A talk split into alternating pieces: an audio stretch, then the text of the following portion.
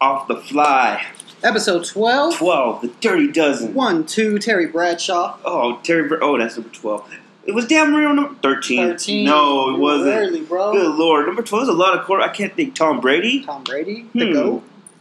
Welcome to episode 12. It is Off the Fly. I'm the Gap Tooth Genius, Ernie C. And Rob is here in the building. We are going to have a special guest all the way from the 559 area. Is that the 559? Yeah, it's a 559. Fresno, California. Head coach of The Sunbirds. FPU. FPU. Fresno Pacific University head coach is going to be in the building. Um, and uh, we're going to have uh, quite a talk for you guys today, so stay tuned. Uh, he should be here in a couple minutes and we'll dive in. And just uh, sorry about that, people. We didn't even say his name. Mr. CJ Haydock. Hey, Really appreciate him coming through today. It's going to be really fun.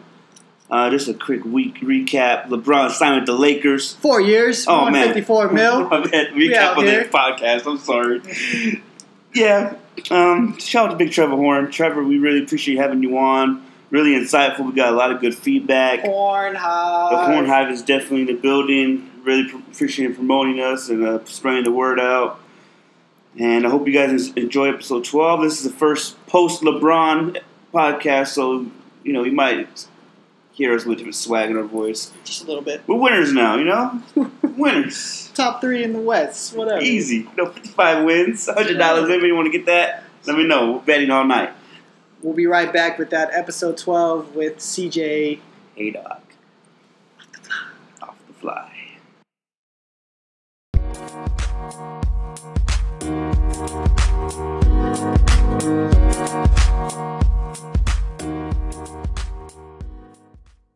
We have our guest in the building, that long drive from Fresno, California. All the way down. Coach C- CJ Haydock, Fresno Pacific University Sunbirds head coach. How you doing today, Coach?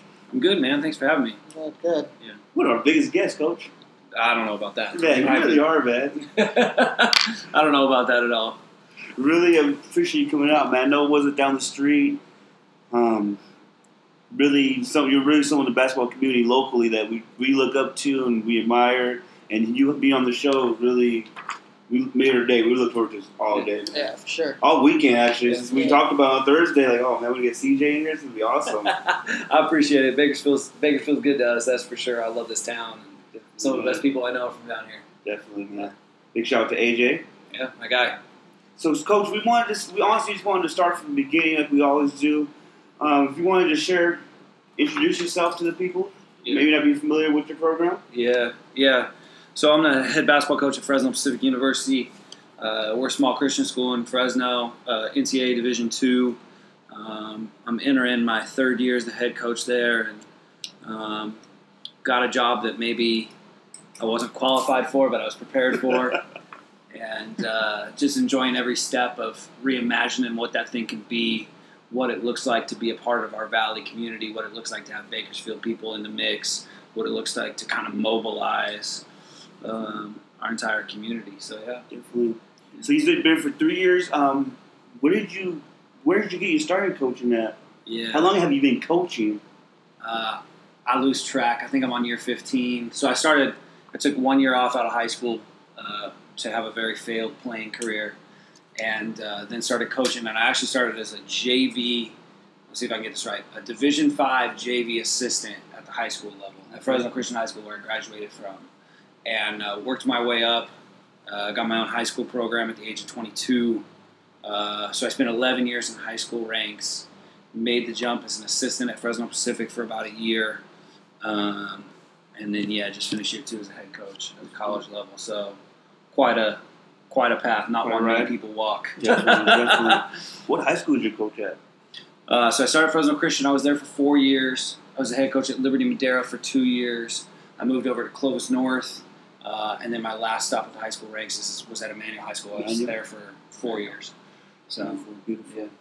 How would you say your, I guess, how would you say the players, you know, I know they're older, but how do you like coaching high school ball to college ball? What's, what's the big difference, big transition there? Uh, I think, dang, that's a good question. uh, I think I get asked that question a lot, and I never like.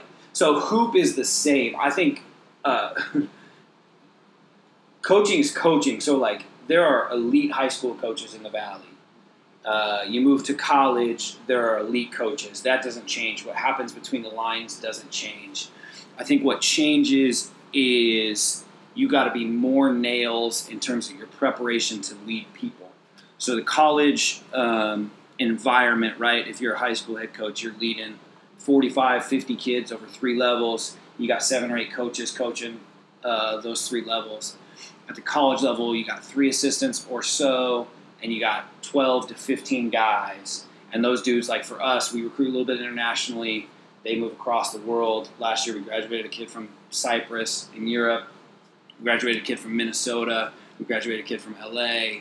Just from all over. And so, what happens on the college level, the biggest difference is you have to be a little bit more nails, and you have to have a you got to be better at relationships because everything is more intimate. Like these dudes moved across the world to play you. for you. Yeah. You know what I mean? And that choice thing, uh, you know, a high school kid for the most part is usually stuck with who they're stuck with. Yeah, where they live at. Yeah, for us, our guys chose us.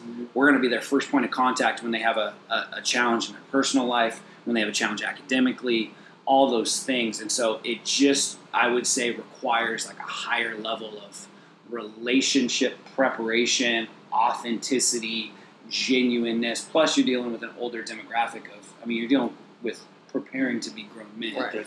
So like that too, in terms of like you can't when you're a high school coach, you can bluff kids a little bit. You know what I mean? As a college coach, there's there's no bluffing. No. They know if you're real or you're a fraud. They if you're sniff that not. out real Yeah. quick. Definitely. So I think that's the biggest difference. The hoop doesn't change. You spend more time on it because you're blessed with more time because you get to do it as a full time gig or whatever. But between the lines, it doesn't change. The relationships, the level of intimacy, guys that play for you for four years, guys that chose you, guys who you sat in their living rooms and you said, "Hey, like I think we could be great together." The the power of that, of walking that process, uh, is the biggest change. And I'm not really sure I got my feet under that under me on that quite yet. so. About basketball, let's go. Let's go back to the basketball thing real fast. Listen to your love. When did you first become, uh, I guess, a fan of basketball? Yeah. Who inspired you? Yeah. Uh, I mean, I think I knew I wanted. I mean, I, I think I fell in love with playing late. I would say I was like a, a high schooler before I knew, like, oh, I don't want to do anything out else. And uh, I'm gonna sound old for a second, but when I was at when I was in high school, I remember a couple summers in a row, like your friends were other hoopers. That's who it was. And so I remember we bought the um, the Home Depot lights that you can put up outside, and we lived on a cul-de-sac. Mm-hmm. So we bought us and our neighbors both had a hoop, and we would run full court. And we we grew, grew up in Clovis, and I mean it would be you know we start playing as soon as the sun went down because you got to let it cool off a little Right, bit. yeah. Mm-hmm. But I remember one summer we had like a run in tally where we didn't want to have a night off. Like we just wanted to be out there hooping on the cul-de-sac. And now I drive by all these hoops outside, and nobody hoops outside anymore. It drives me crazy. But like w- I'm, I know it's like the summer between my sophomore and junior year, junior and senior year of high school, we were out there on that cul-de-sac for 50, 60, 70 nights in a row Mm-hmm. just playing. And so um, I think really the, the love of competing is what got me. And then I was blessed enough to play for like a couple coaches who deeply impacted me, who, oh, I want to do that. Like I want to lead people that way. Definitely. I think that's why where it became like a profession, vocation. Like this is what I want to do uh, for a living. So Do you, go ahead, Rob. Oh, just to stay with the, you know, when you were younger and you were playing in like your high school days, like what position did you play? Or I was a guard. You're a I, guard. I mean, I was an unathletic six three kid that could shoot it. And so, luckily, shooting covers a lot Right, of things. exactly. You could Exactly. So I was a I was a pretty good small high school player. Uh, I would have, yeah. I mean, I was a guard and a wing. I handled the ball a little bit, but man, I could just shoot it, who, and that doesn't age, that doesn't go away with age. It's No, a nice oh, thing. no. That sticks with you. Um, who, who, what players did you look up to as a kid? Or who'd, you, Uh, who'd you try and imitate anybody? Yeah. Okay. So my first, uh, when my parents, when we turned twelve, I have a brother who's a grade older than me, eighteen months older than me, and when we turned eleven or twelve, I forget, the gift they would give us is a laundry basket, and it was like symbolic of, ah, you do your own laundry. now." Right. But then they always would like have hidden in the dryer or something our first like NBA jersey, Mm. and so my first NBA jerseys were Reggie Miller, who I loved Mm. because I could shoot want it. Yep. Uh, a bright purple Damon Stoudemire Raptors jersey. It was one of my Oh, first. So I love. Damon. And then I fell in love real early with the Spurs, which was a really good life choice for my fandom. Yes. Uh, and so like David Robinson, and then you name a Spur, those were my guys. Those were your You guys. know, for sure. So if you go to Sean Elliott, you go back to like Avery Johnson was my guy. Uh, Vinny Del Negro, I love. Gilmore was there for a minute too. Yeah, Oh, yeah. man, that was They, uh, old school there. So yeah, so, Iceman. so anybody, uh, anybody associated with the Spurs, I root That for your hard, guy. and that's still today. So That's awesome. yeah. With your coaches, you said you know you're you're taking some of your style from. Which one do you think you still use for? uh, Do you use your philosophies, um, ideals, things of that nature? Yeah. What coaches would you say you, you know you still taking today? Still use today? I mean, I think it like, I think if you ever, I think I'm at the point in my like professional career now, 15 years at it, where you like, how do I articulate it? You're not, you have all these like pieces that you've pulled, right? Because I just, I'm very curious. I'm a learner, and so um, you pull all these ideas, and uh, people are like, "Where'd you get that?" And I'm, I'm at the point now where I can't even articulate. Like I know I stole that because I'm not smart enough to have thought of that. but but uh, I don't know where it's. I don't know, but I know. I stole it from somebody. So I know early in my career, I mean, my high school coach, um, I got to, the chance to work for for a couple years. Uh, he had coached at the college level for a couple years. He was a groomsman in my wedding when I got married.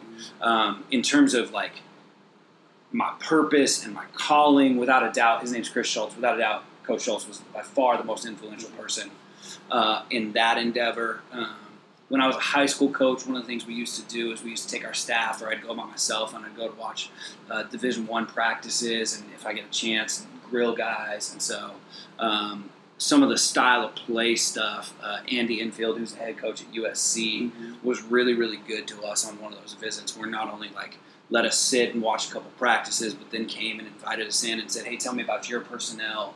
Um, h- how can we? How can you use our stuff?" So we've taken a, a- in terms of like offensive strategy and some of that stuff.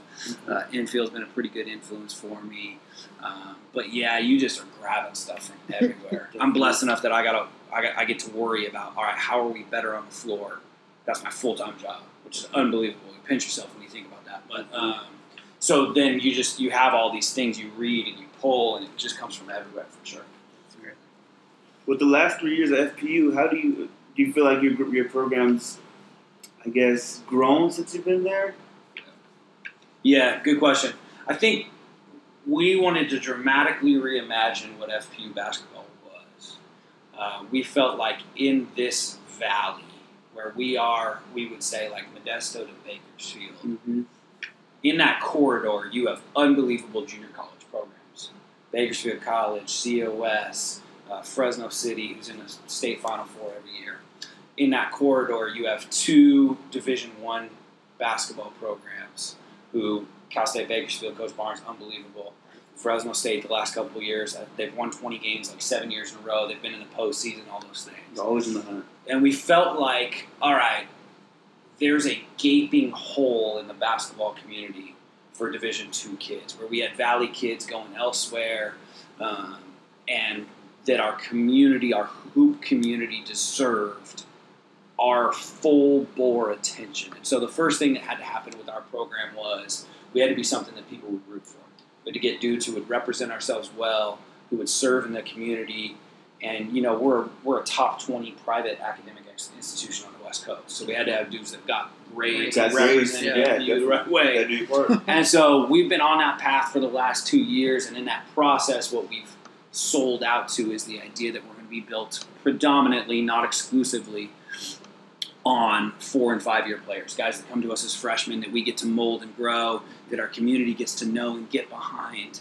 Um, and then we get to develop. Well, when you do that, when you dramatically reimagine it like that, you get really young really fast.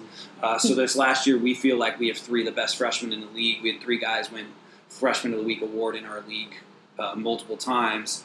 This coming year, with our incoming class, we'll have 12 freshmen and sophomores. Wow. So we feel like we're in a really bright place. During that time, we've raised our GPA as a team since when we took over to now by over one point, a whole point. Mhm. Um, we've won a bunch of community service awards this last year. We we uh, we had 432 hours in community service awards, which was one of the top for any NCAA Division two, any sport in the country. Uh, we've really invested into the camp model in terms of running team camps for high school teams, in terms of running prospect camps for high school kids, in terms of being a really visible presence in our community. So we feel like we've laid a re- really good foundation for where we want to go. We've got you know nine Valley kids on our roster. We've built really good relationships with the high school coaches. Um, and now we just have to be faithful to that path. You don't just get freshmen and win. Right. Right. you don't you Yeah. don't start three or four freshmen like we did for a lot of last year and win a ton of games. That's not how it works. But now, okay, now we have some some legs under us. Now we have that continuity. Now we have guys doing that. So I'm I'm really happy with where our identity is. I'm really happy with the relationships we've formed. I'm really happy with our status in the community and our academics. Uh, and now we just got to keep being faithful to, to the on the floor competitive side. Definitely. What type of players? I know you said that you know you have incoming freshmen, so you're talking. You're scouting a lot of players. What type of player are you looking for yeah. to play for you? What, what would be your ideal Yeah. situation? I think uh, I'm gonna go backwards to move forward in this thought process, if that makes sense. fine. Yeah, So I'm gonna like zoom out. I think um, I think the definition of success, like if I, when I look at people who are successful, like across genres, businessmen, authors, speakers, coaches, professional athletes, whatever it is, I think one of the things that I see from an outsider's perspective is it at least appears that they are like in alignment with their larger institution, community organization. So from like a macro view, we like to talk about well, what is the valley, right? Like here we are in California, like Mhm. we talk about like we want to recruit valley kids, we want to be a valley's team, we want to be all those things. Well, you do that by number one, having those dudes on your roster and recruiting it, but like also can our guys embody what it means to be valley kids? So let me give you an example. Adrian Antunes is our point guard. Just finished an unbelievable freshman season where he averaged 11 and four. Coming back as a sophomore, going to be a top three point guard in the league. Adrian to me rec- re- like represents everything that's good about the Central Valley, about Fresno. This is a dude that started for four years at Clovis West, would, had a super high achievement le- level, won all the time, put up crazy numbers, and because of maybe his stature and frame, was severely un- under recruited, undervalued Definitely. on our staff, we had debates about whether he was good enough for our, our level. But Adrian is tough as they come. He's as smart as they come. He's as hardworking as they come, and he's got an immense chip on his shoulder. I want to coach that combination of things because that's what makes Fresno special. That's what makes Bakersfield special. Is we're a community of people who are who got a little chip on our shoulder.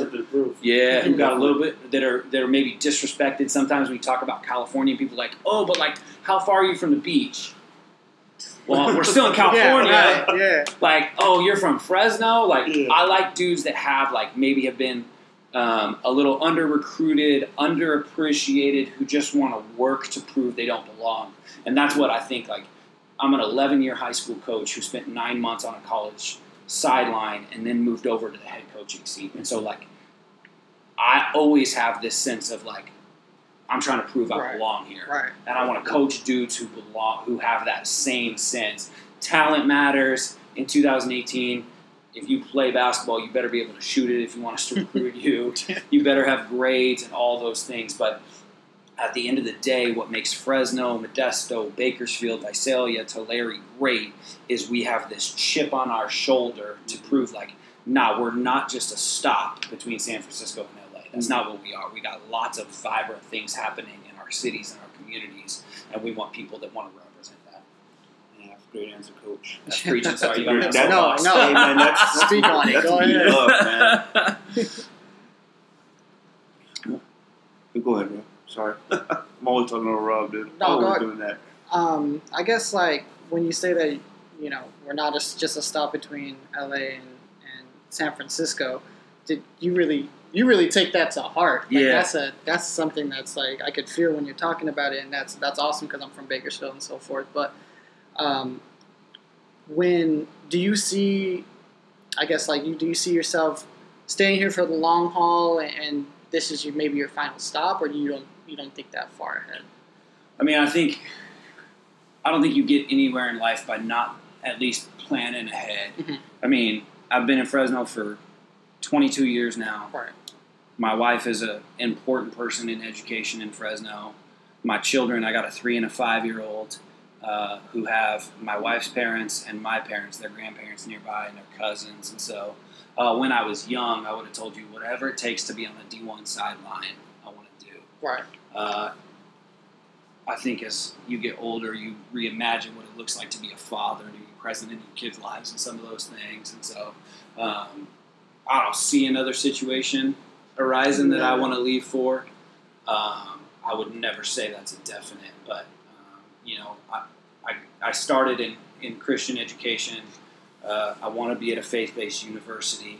I want to coach small college basketball. I want to be near my family.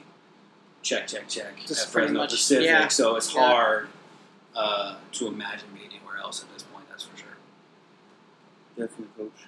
And I know you stayed. You said, I know you stayed. You were at you on the silence for nine months as an assistant. Yeah.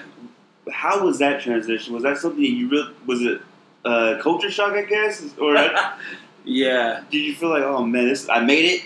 Uh, man, I still don't believe that they let me take over that spot. Uh, I think no. I mean, I think uh, my better preparation to be a college head coach, and I've been real intentional with how I've built my staff this way. Is I just, as a small college coach, with the things you do and deal with, and the utility you got to have, preparation as a head high school coach is the best preparation you can have. If there's an NCAA side where you got to know the rules and you got to pass the test every year, and you got to be nails on that stuff, and that's super important. Connections are important, Definitely. I guess, in recruiting. Like I think they're sometimes overstated and overvalued in our game. Um, but I- I just think the utility of being a head high school coach, where you got to like pick up half your team and take them to practice, and do the laundry and mop the gym floor and pull out the bleachers and run a summer league tournament just so you can have a hotel for your regular league game that you got to travel. you know what I mean? Like I just think that that like utility. I don't think anything is more valuable than that. So yeah, like nine months on a sideline was helpful. Preparation, just the adaptation to no, this is like my full time job. Like three days a week for three hours, we're gonna have individual workouts, and I'm gonna be on the floor with six different groups or whatever. That certainly was valuable. I don't think anything is as valuable as being a head high school coach and just like the humility that comes with that and all those things. My first two years, so my first year as an assistant coach, my first year as a head coach, uh, at col- in co- at the college level, you do all the laundry for your guys. So they got stuff they wear to weights, they got stuff they wear in games, they got practice gear. And you just turn it around for them because it's completely unrealistic to ask a 19 year old to do laundry Right. twice a day every day Definitely. at my first two years as, as coaching, I would say 95% of the laundry I did, including my first year as a head coach, like just living in that laundry room. Uh, and there's not, you know, I think that's just the background of being a high school coach and just going, yeah, like what needs to be done, I'll do Right, it. That's yeah. that's the preparation that I think is so critical when you want to make the small college jump where you don't have a ton of resources and you don't have people who do everything for you. So. When was your first indication you get this head coaching job? Huh. Was this Uh, a pro- was this a month long process or you know, months process? Yeah. So when they when they hired me, they interviewed me. Um, it was open for about a month, and uh, I knew of some of the people. So I worked for a head coach who was at Fresno Pacific for nine months. He hired me, and then went moved back home to where he was from. And uh, when he got the job, there had been like 300 applicants for the job. It's cutthroat world Definitely. and uh, he hired me and I, I thought they were going to give me a shot i knew they would at least hear me out i knew some of the other people they were after who are notable in the basketball community or in the fresno basketball community uh, and so i spent three or four weeks in limbo coaching our team in the meantime on like an interim basis uh, and i'll never forget and then I, on-campus interview and it's like a, it's a marathon college coaching interviews are a marathon you go from like a committee to a compliance committee to the athletic director to the university president. Um, you give a presentation to the to the like uh, uh, faculty, uh, and then at night they did a dinner with like the boosters and whatnot. So it was a marathon, and I remember going home that night going, I, like, I think I feel good, I feel good. and then I got called the next day, and I, I mean, I just, I mean, it's surreal. Almost three years later, so That's crazy. yeah. What'd you do to celebrate? started recruiting. right, right Yeah. to it. Yeah. I mean, I think I think like uh, I think one of the reasons they gifted me with that opportunity, and I was 30 when they hired me, one of the youngest head coaches in the in the country, is I think one of my like uh, greatest strengths is we talk all the time with our college athletes about guys like this is a once in a lifetime opportunity. You get four years to do this thing, and we got to be real with you. If you get if you have more than three priorities, you don't have any. And so we talk to our guys like, hey, academics and basketball are two of those priorities. You get to choose one other, and that's all you can have in your life. And I think one of the things that's been good for me and healthy in some ways and ways that I'm trying to grow in is that has always been a thing for me is like I got my faith that color colors everything I do. I got my family and my kids and my wife who I love like crazy and that I want to make sure a priority for me and then hoop. And Right. so I, I don't I don't I don't know how to celebrate. You know what I mean? Other than like, okay, like Let's go. inventory the jerseys, let's Right. talk about scheduling, let's get on the road and start recruiting, let's like let's just go right. and uh, I think that's just something that's really valuable that I that I accepted at a really young age that has equipped me to be where I am. So How much has the game changed in the last three years? a ton. Well, they're talking about right now with the NC2A. So they shortened shot clock from 35 to 30 at our level. Okay, Uh, I know that. Uh, and actually, it looks like they're going to change the game where they're going to push the th- in a year. It looks like they've proposed to move the three point line back to the uh, international line. Mhm. Uh, they've proposed widening the lane to the international lane. Um, this last year, they shifted the uh, the shot clock so it only resets instead of going back to the full 30 on certain fouls. It only resets uh, to a shorter shot clock, and uh, all it's done is just it, it continues to push the game to be more modern, and uh, probably has slightly devalued post play a little bit. Right. Uh, all the stuff you see, everything that happens in the NBA eventually trickles down all the way to fifth grade. You know what I mean? And Yeah, so we get like we're the second stop on that. Um, and yeah, just the value of shooting cannot be overstated. You can't have enough shooting. Uh, you can't. Um, physicality has been like uh, slightly, in my uh, estimation, they've they've made the game a little more more and more fluid. Um, yeah, it just continues to evolve. To me, what wins at the college level is you got to have you got to have guards that really can break you off on the bounce. Schemes are great, X's and O's are great. All that stuff, culture is very important. All that stuff matters. But at the end of the day, when I look at the other teams on our schedule, there are two things that you've got to really try to coach your way out of.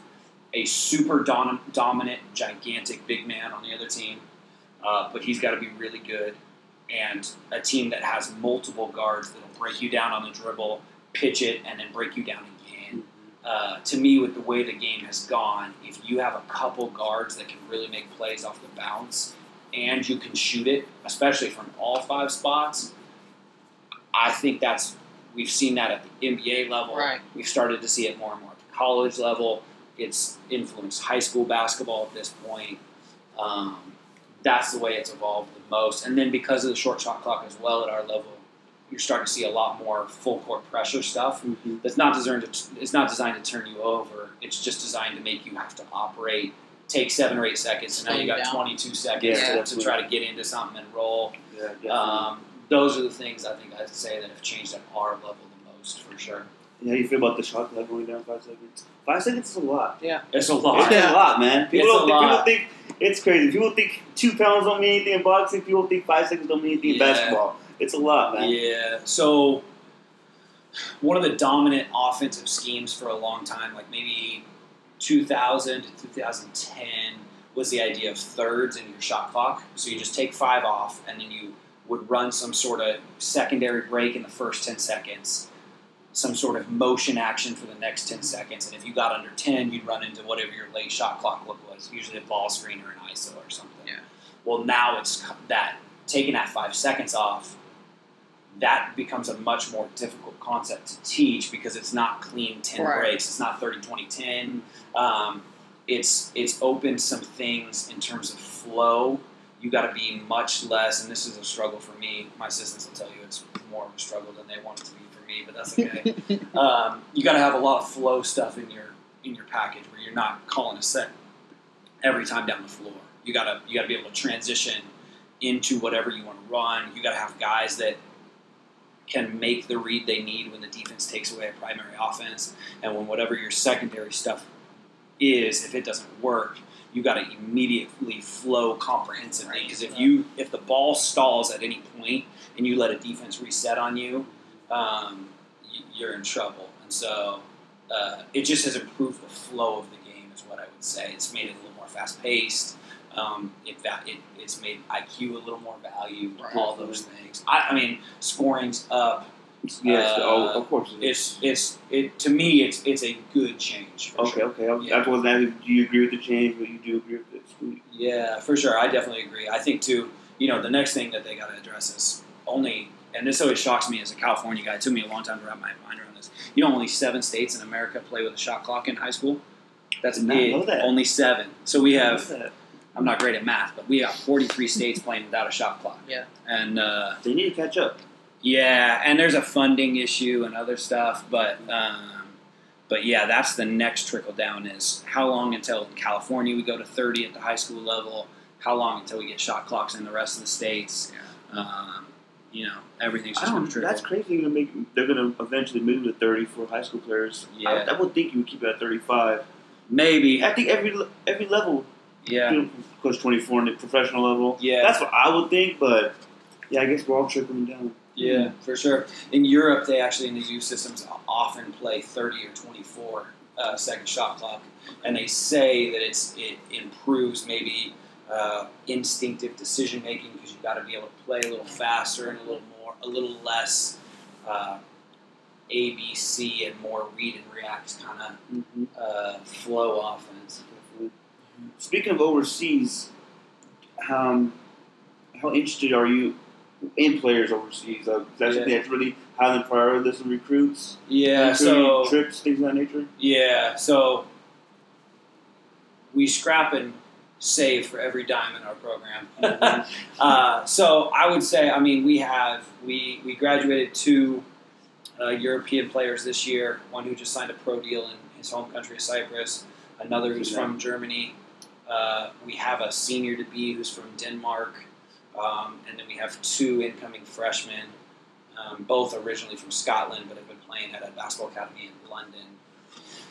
Uh, I think we can find some things overseas, some skill sets and some size um, that are super valuable for our program and allow us to have a little bit of a niche. So we have three on our roster right now. Um, I'll go to London in the fall and, and take a look at some guys for the future. Um, I don't see a situation in which we ever had more than four foreigners at a time. But uh, you know, we want to play super modern and keep up with the pace of the game. And what we find over there is guys who are big and super skilled, and uh, any any big in America, uh, to be quite genuine, we find most bigs in America to be a little overvalued because it's such a competitive market Right. for them, especially in California where we've got like 30 Division One programs. We have two whole Division Two leagues of basketball. So every every kid who's above six seven, six eight, um, is becomes at a premium. Um, it becomes a dogfight in recruiting for those guys, um, and we have found that maybe there's some more bigs available that fit how we want play. We like to imagine ourselves as maybe a European style offense where we share it, where our bigs can handle it a little bit, where they can shoot it. Um, so we've we've gone over there a little bit for some for some skilled forwards, is what I would say. I was going to ask you if your, I guess, if your offense is a European offense, that's something you model off the European game. Yeah, I think we don't. I think at our level, you gotta you gotta tinker. You know, what I mean, you gotta have things you super believe in. You gotta have hallmarks of your program that don't ever change. That are um, tenets of what you do. They're foundational. There's continuity to them. There's a strong sense of passionate belief in them. I think on offense, though, you got to at least tinker a little bit every year to fit. You know, um, Nate McClurg, my, my assistant, does most of our offensive stuff, and he just likes to say like, all I care about is that we get our our best players shots in the best places that they shots. So you got to tinker it. So we we run um, some NBA motion stuff that everybody in the NBA runs, uh, and then we run some Euro continuity stuff. And I think the thing that it influences the most is the way we space is very European. The way the way we use our forwards is very European, uh, and the way we share the ball is very European. We're coming off two pretty average seasons. Uh, and both years we're top three in the conference in assists. We really shared the thing. It's a great stat. And so, It's yeah, that's a good thing. Definitely. So. How so? Um, European players. How how do you convince them to come to Great Fresno Pacific? uh, you know, I think recruiting's such a funny thing. Uh, I, I I think guys over there are we find um, similar to what I was saying about Valley guys. We find that they uh, are often have a little bit of chip on their shoulder because maybe if they were in the states, they would have been recruited to a higher level um, or any of those things. Um, you know, and I think the key for us in recruiting Europe, Fresno, Bakersfield, uh, Idaho, Minnesota, whatever it is, is we just try to convince guys from a genuine perspective that we're going to reject the like dog pony show of recruiting and we're going to be like, hey, this is what you sign up for. We're going to be really honest about our situation. Uh, our gym's cool. It's a good facility, but Definitely. you shouldn't come here because of that. Our weight room's fine. It's a little small, but it's nice and was redone in 2012. Um, you know, like these are the pluses of our program, and uh, but the reality is, you should come here because you want to play with this group of players. You should come here because you get a world class education. You should come here because you want to play and have a relationship with me, where um, you're going to let me coach your whole life. Where we're going to challenge you to be the best version of yourself classroom, in the community, and, and those things are going to feed what happens on the floor as well. And so for us, it's relationships, relationships, relationships.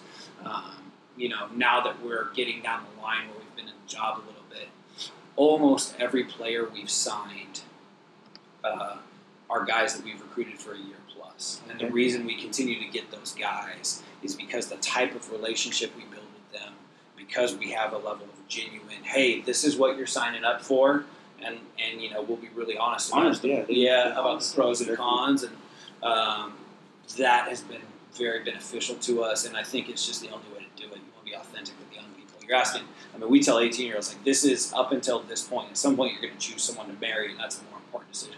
but up until this point, as an 18 year old, this is about as important decision as you're going to make. And I think if you ever are uh, not cognizant of that or not sensitive to that, um, I think you're being disrespectful to the game of basketball and to that family situation. And so for us, we sell relationships really hard, and then we try to live up to that sell uh, with our whole heart. It's a big move, man. Coming Yeah. from overseas, it's it's America. It's Yeah, not it's like it's not a California kid. That's I, I don't know. I can't. Of course, I'm from here, so I can't really fathom that. That's crazy. yeah, it's a it's That's a big decision. process. It's a big process. That's a big decision. There's no question. And you know, there's lots of people in that process. You got, you know, with the European kids, you got academy coaches. With American kids, you got high school coaches, AAU coaches um, that are part of the recruitment process. Obviously, you got parents involved. You got siblings involved. Um, but if you just roll your sleeves up and you're willing to answer questions and, and be really um, involved uh, and available and persistent, uh, you can build a pretty strong relationship before a dude ever shows up on our on our campus. So, what part of Europe is your favorite part to recruit at? Europe. Yeah, Uh, we- anywhere overseas. Yeah, anywhere. uh, yeah. Overseas, I mean, we've spent the most time in Great Britain Okay. for sure. Um, we have some relationships we've built that have been good to us. Um, but there's, I mean, we've recruited kids out of the Netherlands. Um, we've recruited kids out of Australia. We've recruited kids out of uh, Taiwan, Denmark. Uh, I would say we spend the most out of time, most of our time though in, in Great Britain. That's awesome, man. Yeah. I've seen them. We all I, on Twitter. I'm, I'm sure I've seen it. You you have how many foreign players do you have coming this year? Two incoming, Two? yeah, and then one returner, yeah. So what, what are your expectations for them this year? Uh, we think they're going to help tremendously. Yeah, we think we, we think we got two really good players. Um, we have one named Sean Nealon, who's a six six wing. Um, both of them, the way their academy works is they're basically playing in the second division pro level in Great Britain. and so um, both of them have produced at that level. They're playing against guys that played Division One hoops. They're playing against guys that are uh, came up through the college system over there. Whatever, both have produced at a high level. So we got six six wing named Sean Milanino, um, who's actually on the Great Britain under twenty team right now, playing with them. He just got done in March playing with the senior Scottish team um, at the Commonwealth Games, where he played a bunch of minutes, was a big player for them. We think he's really good. And then we have a 6A kid named uh, Alex Ferguson, who's out of Edinburgh.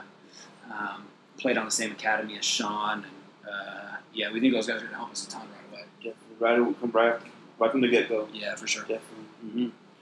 Real quick about your staff. Um, how do you select your assistant coaches? Yeah. We know one of your ex assistant coaches now. Uh, shout out to AJ. Yeah. Um, like, how did you start that relationship with AJ? Let's backtrack a little bit. Yeah. Uh,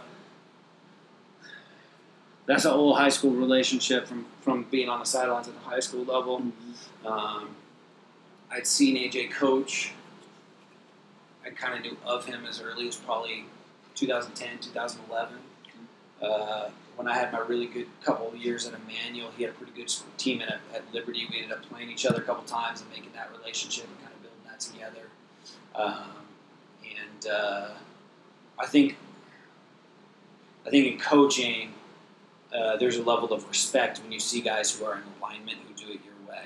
I mean, you have respect for guys like I've, there's guys in our league who coach a completely different style of play, who communicate with their players differently than me, um, but that I have respect for.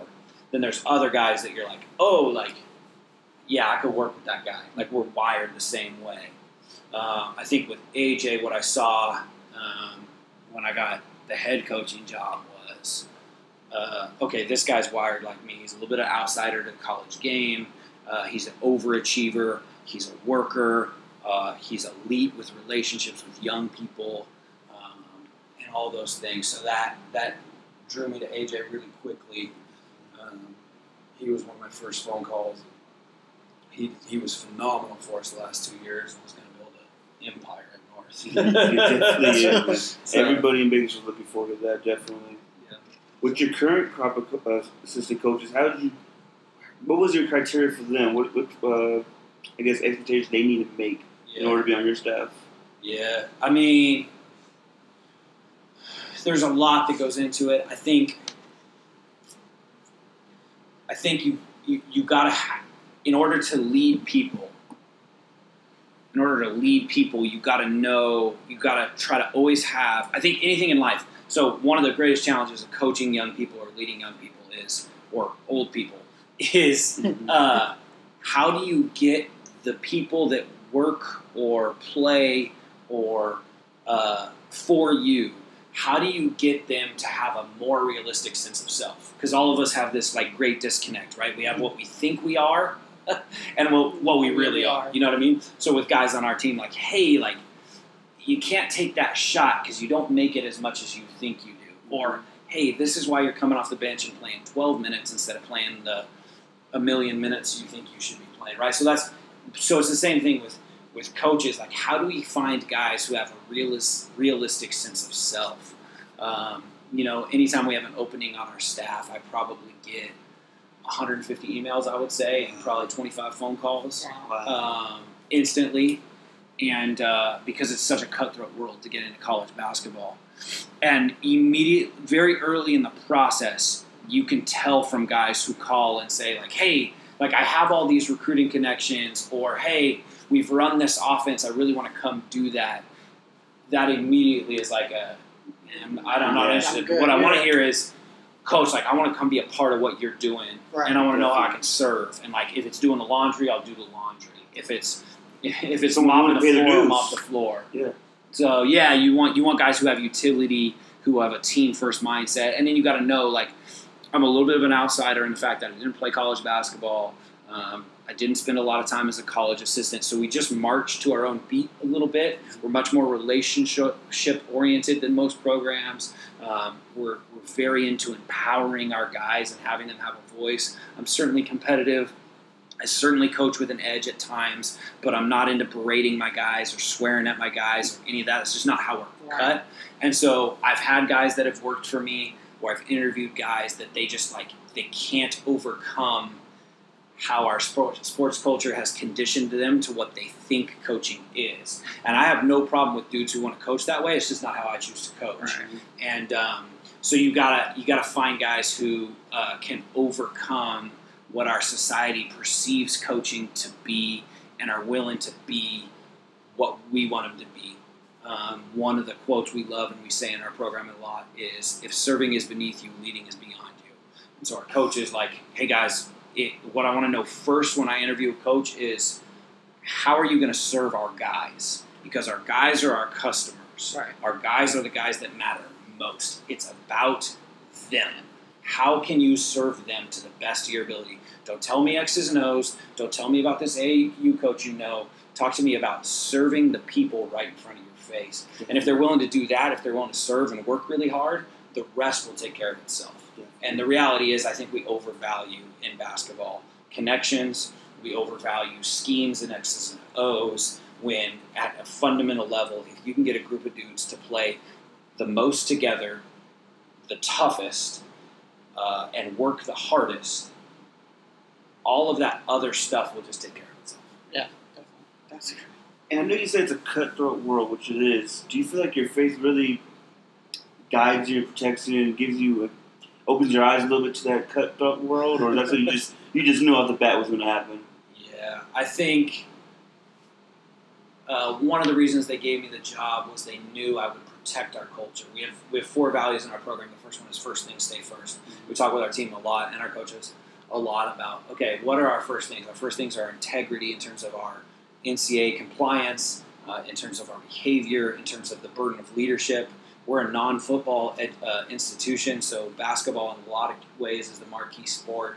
Um, our our academics are our first thing for us, and our, our identity, our culture, our togetherness are our first things. And so, um, I think some like I just I I know they gave me the job for a lot of reasons because they knew that I would honor our first things, that we would do things the right way, that we would be great in the classroom, that we would be great in the community, and that we would follow the And so um, I'm going to honor the opportunity they gave me. And so it's, it's not even a challenge for me, to be honest. I mean, the challenge is making sure you know the 3,000 page manual in and out, know all the rules, because you could breathe wrong and get a violation. But Right. uh, but uh, but for me, that comes really naturally on how I'm wired and how we want to lead our team and all those things. Definitely, definitely.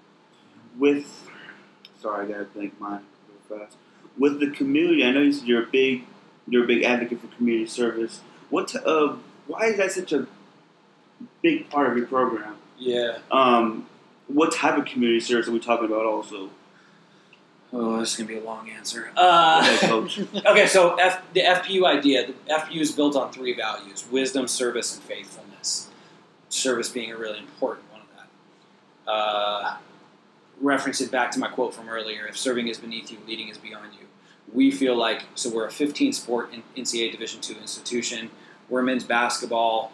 Um, a lot of ways that thrusts upon us the mantle of leadership. So we better serve. It's a part of our institution. It's a part of our faith. Um, I think something powerful happens when you challenge people, yourself included, to serve others. I think there's something that happens to your community as you watch it transformed. I think there's something equally powerful that happens within our guys and within ourselves uh, in terms of our growth, our maturation, uh, the de- uh, decreasing our entitlement. I mean, I just think it's one of the most powerful things you can do. So we've done everything for community service. We try to look at it from two lenses. We want our guys to get a breadth of experiences, like we want them to touch a lot of demographics, um, to have a lot of different experiences that maybe they wouldn't have otherwise.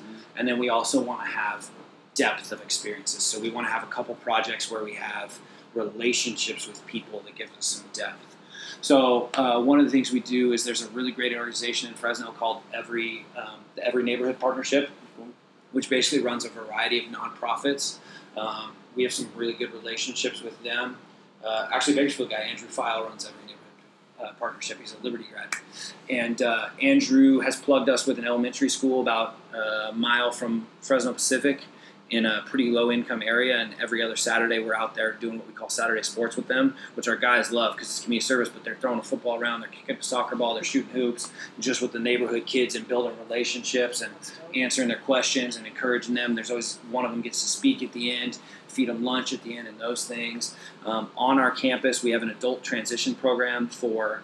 Um, adults who are transitioning, who are past high school age, who are transitioning, who have uh, special needs. So we spend some times with them. My wife is a deaf and hard of hearing teacher um, in Fresno Unified. We do some stuff at her school. Uh, we have partnered with the Marjorie Mason Center in Fresno, which is a battered, uh, a shelter for battered women and children. Uh, we've done some things at the Poverello House uh, and the Fresno Rescue Mission for uh, our homeless population in Fresno. Ooh, there's a lot more, and I'm just blanking. But those are some of the things we do. That's We've done a a bunch, yeah. It's more than enough. So That's crazy. yeah, I think that's what the phrase. You know, we all love basketball, but that stuff we could do with basketball outside of the, the court, that's yeah, where, that's where it counts the most. yeah. Basketball just brings us together and equips us with the lessons and opportunities to, to have an impact on somebody for sure. Definitely, definitely, coach. And another thing I really admire about you, you have a high character. Mhm. Where would you say you molded? Where did you get that? Was that your parents, your father, uncles? Uh, I think appreciate that. Uh, I think so. I grew up a pastor's kid. Okay. For a long time, I wanted to be a pastor, uh, and then I just found a little different vessel. Is what I would say. I think too. Part of that is, is as a youth, I was super, and I see it in my son. My son is five, and if he walked in here right now, you'd be like, "Did you clone yourself?" He walks and talks and acts like you, and he's just like me. So the the kind of youth I was, I'll use a story from my son as an example. Uh, my son's in kindergarten, and uh, this year he started kindergarten, and their classroom is where the AC unit comes into the building. So when he started in August, it's 100 degrees outside, but their, their classroom would get a little cold. So we started sending him with a sweatshirt because he was cold. Then we started to notice when we picked him up from school, uh, he would still have it on and he would be covered in sweat because he would go out to recess and wear his sweatshirt. Yeah. Like, son, what's going on? Like, why are you wearing? It's 100 degrees outside. When you go outside, just take your sweatshirt off. And he, we had this conversation for like two weeks. He would look at me and say, Dad, the teacher didn't tell me I could take my sweatshirt off. Like, son, like it's okay. You can take your sweatshirt off.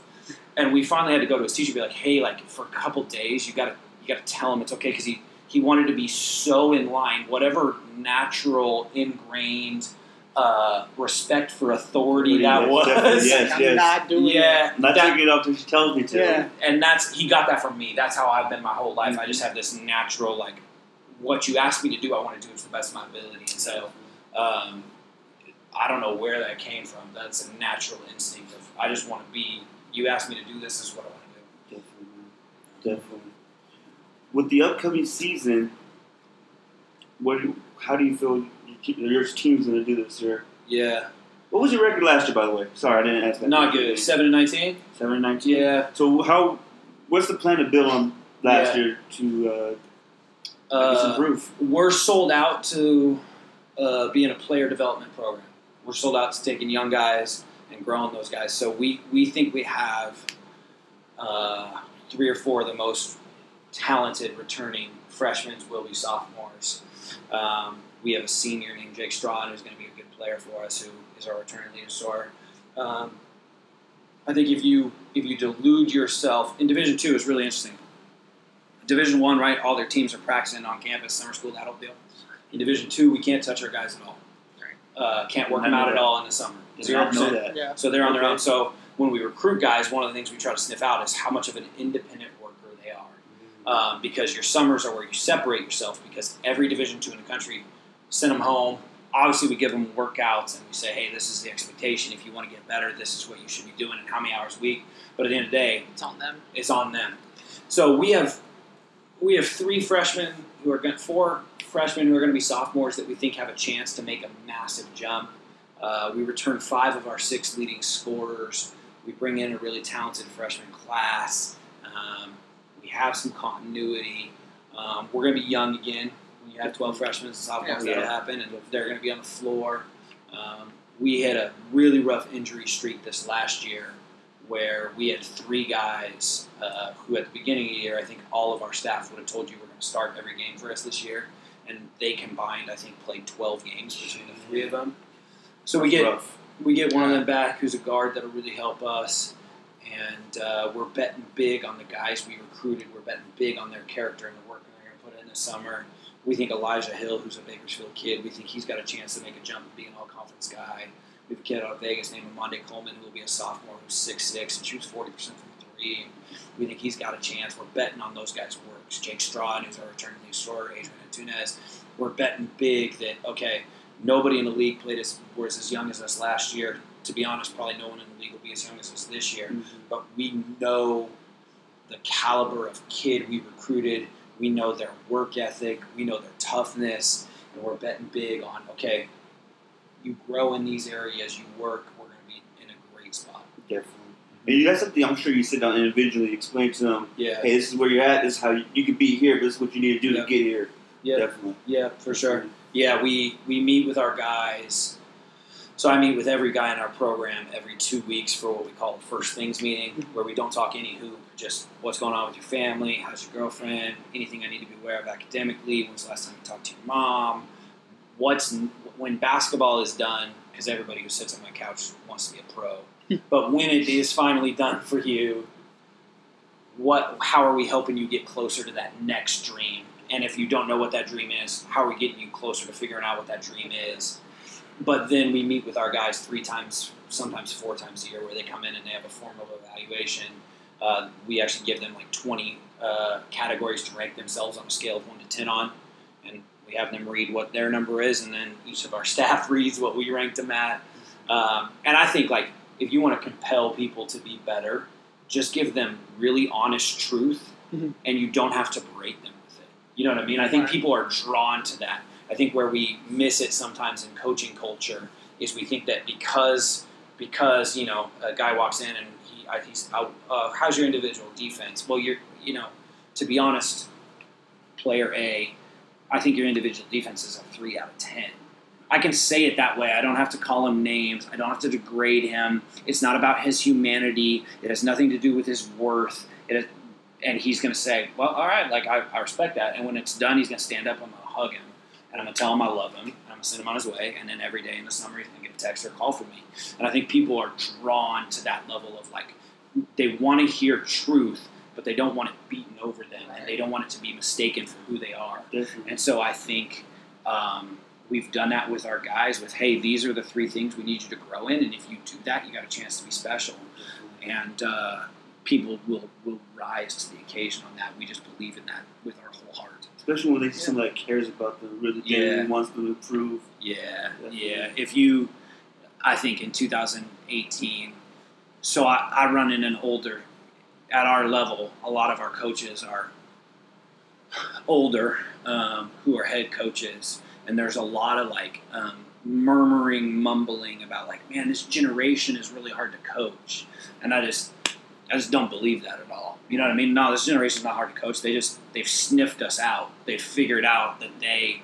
Uh, earlier we were talking about the NBA trickling down. Yeah. One of the reasons the NBA is so great is because the players have made their voice heard. They've been Yeah. empowered. They have no identities. Yeah, they've Definitely. taken ownership in their league. Mhm. Well, our young people are smart enough to see that, and they want to have ownership in their programs. They want to have ownership in their high school programs. They want to have ownership in their college programs. And so this generation isn't hard to lead. Give them ownership, and when they fail, kick them in the butt a little bit and try to get them to be a little bit better. Give them a direction. Give them a voice. This is it's not a complex like generic. We don't need to make these big generational statements. Like guys want to hear the truth, and at their foundation, they want to know you love them for who they are. If they make every three in the game, or they miss every three in the game. Definitely, coach.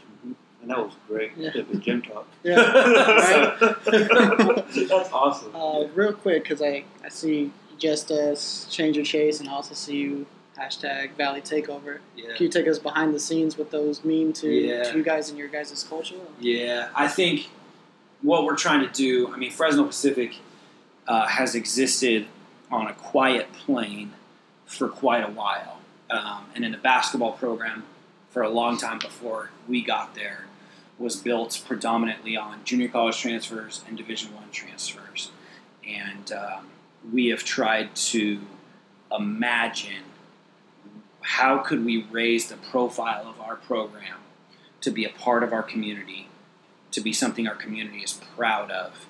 Um, how could we build an identity that our guys would be able to articulate easy?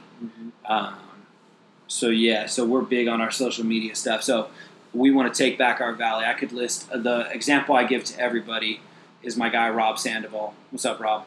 Uh, Rob's a pro right now. Rob graduated from Clovis East High School and played at another school in our league, who I won't name, uh, and and was an all conference player who's now in his third year playing professional. He's in my gym working out with me uh, two or three times a week as he prepares to go back uh, overseas. And Fresno Pacific told him he wasn't good enough. Mhm. And he was an all conference guy.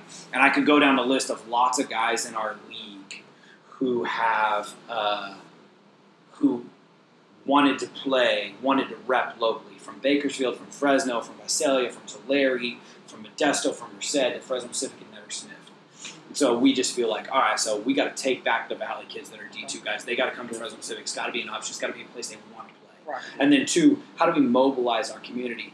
In a lot of ways, um, we should, with a long-term model, have more community valley support than any other program in the valley, Right. any other college program, because there are more Division two kids talent-wise than there are Division one kids. Mhm. So we should be more representative of all these communities. So that's the Valley Takeover thing for us. Um, I think what we're trying to do and the way we do it, we're not from everybody. So we talk about just us, like, hey guys, nobody outside our walls, their opinion of us matters. And then the change your chase thing is something we started saying a couple years ago. It's just reimagined. Uh, Nick Saban talks about the process um, and those things. For us, it's just, hey guys, today in the weight room, chase the best version of yourself. And then when you leave, go chase the best version of yourself with what you pick in the cafeteria at dinner. And then after that, when you come to study hall, chase the best version of yourself and don't worry about wins. Don't worry about what grade you have in biology. Don't worry about how much weight the guy next to you put up. Just chase the best version of yourself today, and everything else will take care of itself. So, we've tried to market ourselves and brand ourselves a very specific way, both for the external and for what it does with our guys in terms of articulating what our values and our identity is. Any answer, coach? Yeah. Oh man, I was letting you go on. Coach. Yeah, I thought there was. I, I thought the I was like, hold on, Good, take that deep breath. 15. Yeah. Something I wanted, I was actually curious about. Um, I should ask in the beginning. Analytics, Yeah. analytics. How is how important that is it to your program? That's what you do keep a track of. of course? Yeah. Okay, definitely. Uh, so every NCAA program in the country uses Synergy, which is our um, our video platform that is used by the NBA as well. It's managed. Our conference requires everyone buys it. Comes with an analytics side, um, and it's phenomenal. So we have certain analytics we value for sure. Um, we have uh, analytics that are part of every scouting report we put up put together. Um, uh, so yeah, it's an influence on everything, and I think you have to do a little bit of training with it with young people to learn what some terms mean. If you just say, "Well, yeah, he's he's scoring .97 points per possession on a hard hedge on the ball screen," an 18 year old who just came out of high school is going to go, What the "What?" Yeah. So you have to like yeah. you got to like train it a little bit. Um, you know, the, the the great thing about coaching college basketball is we're two clicks away from all of that being in our pocket. You know, I mean, I can log in right now and uh, have access to all that, and so um, I think in 2018, if you're coaching at any level, one of the dangers is because the sports like software uh, business is booming. Everybody has something they're trying to sell you. Right. I think the danger in that that we try to avoid that's really hard for us is like there's all these toys, um, and at our level, every we have a media timeout every four minutes, and a news box score gets handed to me. You know what I mean? And it has a box score for both teams. Right. And like so, if you don't know what you are looking for, if you don't know what you value, all that information is like super cool and not at all actionable. And so I think that's the thing for us is we try to make sure like I like these things are great, but what are we going to build our program on value? Um, and so uh, that's crucial if you're going to use the analytics or any of the statistical stuff. You got to know this is what I'm looking for. These are the things we value uh, in order to make those things have effect. Do you have someone doing that for you on on your, on your staff? Is that something that I guess that's what that's what it does for you? Yeah, they compile it all They for compile it all us. for you guys? Yeah, okay, so that's, that's a that's a that's a games. That's so much time saver right there. Oh, it's huge. That's a huge time saver. It's I did huge. not know they had someone under your staff that kept track of all that stuff. No, if we and like we could pull for our team or any team in the country using our video software. Like if we're scared, if we feel like another player uh, is really good in the ball screen, we could pull his analytics against all the different ball screen coverages Oh, and see their efficiency Beautiful. level. That's crazy. and then we could click on it and it'll pull all the clips with that coverage. Um, you could do the same thing for your team. So you got a guy that's struggling in um, dribble handoff situations. Okay, let's pull that clip. Let's see what he's doing in dribble handoffs and see if we can diagnose what we need to clean up in individual workouts or whatever. Uh, that's what I'm saying. You got to know what you value because the, the the video vortex that is available to us is endless. yeah, I'm sure. Definitely. Well, coach, before we head out, man, we uh, we actually wanted to get some gem talk for you. I mean, you- so, segment, should yeah. Rob to share that with you. Uh, yeah, so it's just pretty much you've been dropping them all night. You so, I definitely mean, have, dude. Man, Hopefully, got Uh, one more. But it's ba- basically like either like a motto or philosophy that you live by and you can share with our audience, so Yeah. that way they can kind of take away from this pod. Yeah. Kind of go from there. Uh, I'm gonna go into my bag of what we use with our team. There we go. Uh, so we talked about earlier, if serving is beneath you, leading is beyond you. Uh, one of the things we talk about with our guys, and that we attempt and we certainly fail uh, in, is we try to have an anything is everything mentality. We just believe that anything you do, we want to coach the whole person in our program. And if you want to coach the whole person, you better uh, live up to that on your end. And so, all right, I'm gonna coach you because anything is everything. Like, yes, what happens on the floor is important to us. What's more important to us is what you end up as as a human, how you contribute to our community, what kind of father you are, what kind of husband you are. But anything is everything. So, like, how much can we squeeze out of you in four or five years with us um, in terms of understanding that you are a sum of your habits? And so, if you choose to take a shortcut in class on a test, you're probably going to take the same shortcut because you're training that habit. You're probably going to take the same shortcut in the weight room for us, and that's going to hurt us on the floor. Right. And that impacts more than just you, it impacts all of us. And if you take a shortcut on the floor where you don't finish a rep the way we want you to finish it, then you're probably going to do the same in the classroom, and you're shortcutting the opportunity we gave you to learn and grow and be developed. So we talk all the time about anything is everything, and that if you start preaching that stuff as a leader, uh, it gets thrown back at you with young people a lot, and so uh, that you create for yourself an endless set of growth and challenges in terms of like, yeah, like guys, I, you're right, I failed you in anything is everything this week, and so. Um, to me, that makes life that much more rich. It makes it that much more full. You are always staring down a new challenge in terms of, yeah, like I, I could grow in any of these areas and it help us collectively get better. So we say anything is everything. Dope. beautiful. Awesome. Man, you drop beautiful gems all day. I Just know. know that, coach. I it was awesome, man. The three priority one got me. I'm like, damn. Yeah. It got me Oh, thinking, good. like, how many do I have? We- And I have a oh, lot. I I don't have a I've been thinking about this whole time. I just want to stare at him, looking I got him. this school, this damn podcast. I got DJ. I Oh, think wait, I'm one over. I put over. I know I went over. Something got to go. Something does have Something to gotta go. But yeah, that's. I mean, it's- I love. I love that segment, man. I'm telling you, I That was love great, that segment. coach.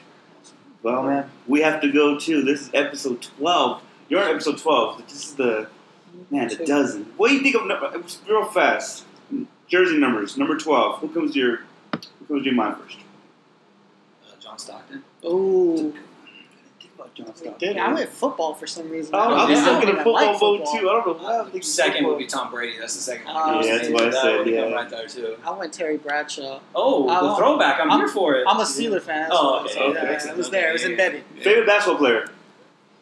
Oh, current, all time. All time. All time. You want who I think the best is or my favorite? No, your Your favorite. We're not gonna, no, uh, you do that, we're gonna, you're gonna Oh, go we're on gonna have a whole thing. Yeah, we're man, don't a do that. MJ. Oh, Twitter's gonna someone's come gonna at say you. Kobe. It's Yeah, gonna be man. crazy. Uh, we can't have that. no. Uh, Tim Duncan, probably my favorite all time. Although Manu is a close second. I mean, my top ten are gonna be all Spurs. Spurs. So I'm, that, I'm that guy. I We'll don't know what take to it. tell you.